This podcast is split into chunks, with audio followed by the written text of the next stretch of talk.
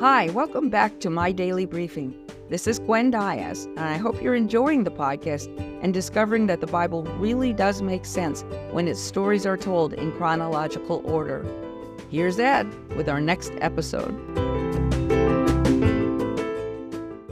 Hi, it's Ed again. Let's go right to episode 225, titled Power Over Demons and Disease. You can find these events in Mark 1, Luke 4, and Matthew 4, as well as Matthew 8.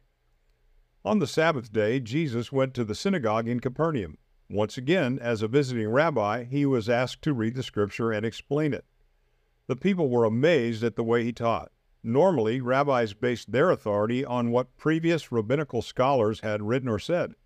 But Jesus taught as if he had the ultimate authority to interpret and explain God's word himself. Suddenly, a man who was possessed by an evil spirit cried out, What do you want with us, Jesus of Nazareth? Have you come to destroy us? I know who you are. You are the Holy One of God. Jesus responded directly and sternly to the evil spirit. Be quiet, he said. Come out of him. Then the demon shook the man and threw him on the floor and shrieked as he left. The crowd was shocked. They had never seen anyone demonstrate such power and authority. News about Jesus quickly spread all over Galilee. When they left the synagogue, Jesus, along with James, John, Andrew, and Simon, the four disciples he had already chosen, went to the home of Simon's mother in law. She was very sick and had a high fever, and the family had sent for Jesus to come help her. Jesus entered the house and walked over to where she was lying down. He commanded the fever to leave, and then he took her by the hand and helped her get up. And immediately the fever left, and all her strength returned.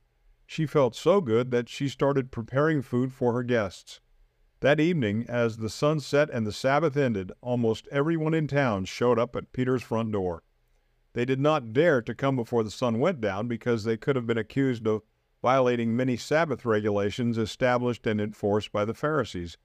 But as soon as they felt it was dark enough, they brought everyone who was sick or demon possessed to Jesus. He cast out the demons and healed the sick, laying hands on each one of them. The next morning, Jesus left early, before the sun came up, and went to a place where he could be alone. There he prayed and talked with his Father. When the townspeople woke up, they began searching for Jesus. Finally, Simon and the other disciples found him. Everyone is looking for you, they exclaimed. Jesus replied, Let's go to other villages so that I can preach in them as well. God sent me to share the good news of His kingdom in many places. So Jesus traveled all through Galilee and into Judea, teaching in the synagogues and healing the sick. News about him spread quickly to Damascus as travelers journeyed along the Via Maris. People from all over Israel and Syria began flocking to Galilee to be healed. Could this man really be the Messiah? Think about it. Jesus' miracles not only validated his claims to be the Messiah, the Son of God, the miracles demonstrated God's compassion for sick and hurting people. They are a wonderful promise of what we can look forward to when we leave this earth. In Revelation 21:1, John describes what it will be like. He wrote this Then I saw a new heaven and a new earth, for the first heaven and the first earth had passed away, and there was no longer any sea. I saw the holy city, the new Jerusalem, coming down out of heaven from God, prepared as a bride beautifully dressed for her husband. And I heard a loud voice from the throne, saying, Look, God's dwelling place is now among the people, and he will dwell with them. They will be his people, and God himself will be with them and will be their God.